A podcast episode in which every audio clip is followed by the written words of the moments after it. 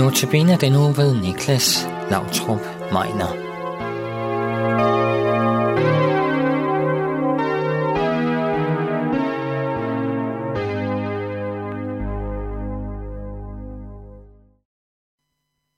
Der kører en serie i tv, der har kørt nogle år.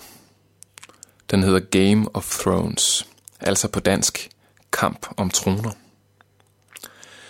Serien foregår i en verden, hvor der er flere troner, men kun én stor trone, som der så er flere, der kæmper om. Det interessante ved denne trone er, at den er smedet af svær.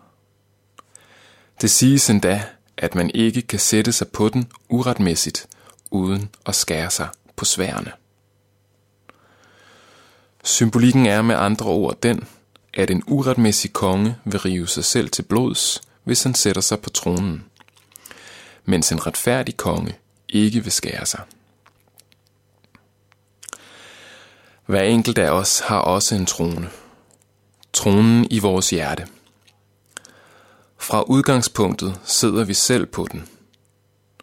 Derfor afhænger livets succes eller fejltagelser kun af os. Fejler du, er det din egen skyld. Sejrer du i livets store spil, er det også din egen skyld.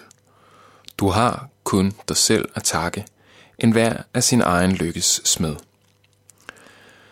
Det vil med andre ord sige, at du ligger, som du selv har ret, uanset hvordan det går dig. Altså kan du bryste dig af din succes, og du har kun dig selv at dunke i hovedet, hvis det hele er brændt sammen i dit liv. Måske har du oplevet, at det hele allerede er brændt sammen. Jeg mødte en mand, som havde boet i udlandet i flere år med sin kone, og da de vender hjem til Danmark, forlader hun ham. Hele hans liv blev vendt på hovedet i løbet af et kort øjeblik. Eller måske har du kun oplevet succes i livet, og du roser dig selv af det. Så beder jeg dig kun overveje, om det hele kan fortsætte, og om du virkelig kan klare det pres, det er hele tiden, og skulle være din egen lykkesmed. For man sidder aldrig behageligt på den trone, der er i hjertet. Det vil altid rive dig til blods. Det er nemlig ikke meningen, at du skal sidde der. Skal vi følge verdens råd, skal vi altså sidde helt alene på tronen. Ingen over og ingen ved siden af. Og vi kæmper hver især for at komme op på tronen. For der er jo et væld af troner. Hvem har den bedste løn? Hvem har den bedste stilling? Hvem har det flotteste hus? Hvem har de sødeste børnebørn? Hvem har den flotteste krop? Eller, set fra den negative vinkel, hvem har de største smerter? Hvem har lidt mest? Hvem er det mest synd for?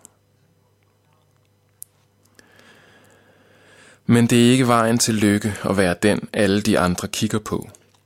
Uanset om de så gør det med beundring eller med medfølelse. Det leder kun til ulykke. Men vores dybeste problem er ikke, at vi forsøger at skabe en verden, hvor alle kigger på os. Problemer, problemet er det, der ligger nedenunder. Der ligger vores hovmod og egoisme.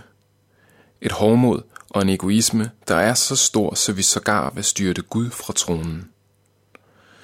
Et hårdmod og en egoisme, der får en far til at vurdere sin egen lykke som værende vigtigere end sine børns.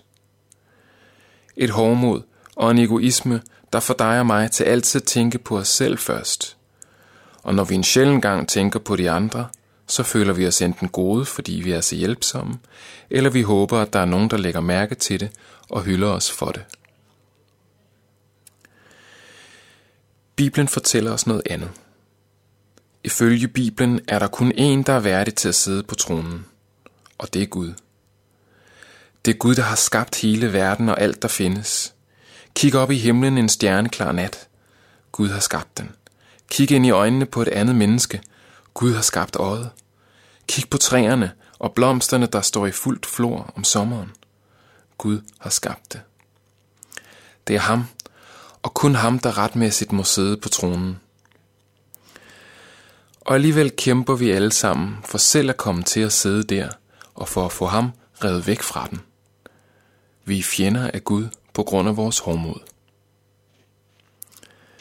Men det helt fantastiske er, at Jesus, Guds søn, som en, der er værdig til at få al tilbedelse og lovsang, at han ikke regnede det for et rov at være lige med Gud. Han så det ikke som noget, han skulle sole sig i, at han var lige med Gud. I stedet aflagde han sin kongeværdighed og kom til jorden. Han blev født af en teenager med et blakket ry. Han voksede op i hjørnet af et lille ubetydeligt land i det store romerige, og ikke i et palads. Og han blev tortureret, hånet og til sidst dræbt. Og alt det gjorde han for dig, mens du endnu var hårdmodig og fjendtlig indstillet over for ham. Mens du endnu selv kæmpede for at sidde på tronen, trådte han ned fra tronen for at dø for dig. Paulus fortæller det sådan her i Filipperbrevet, kapitel 2 i det nye testamente.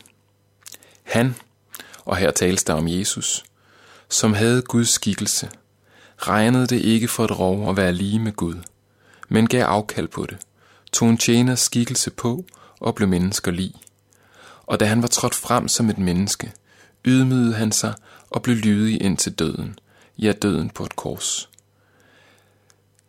Derfor har Gud højt ophøjet ham og skænket ham navnet over alle navne, for at i Jesu navn hvert knæ skal bøje sig, i himlen og på jorden og under jorden, og hver tunge bekende, Jesus Kristus er Herre, til Gud Faders ære.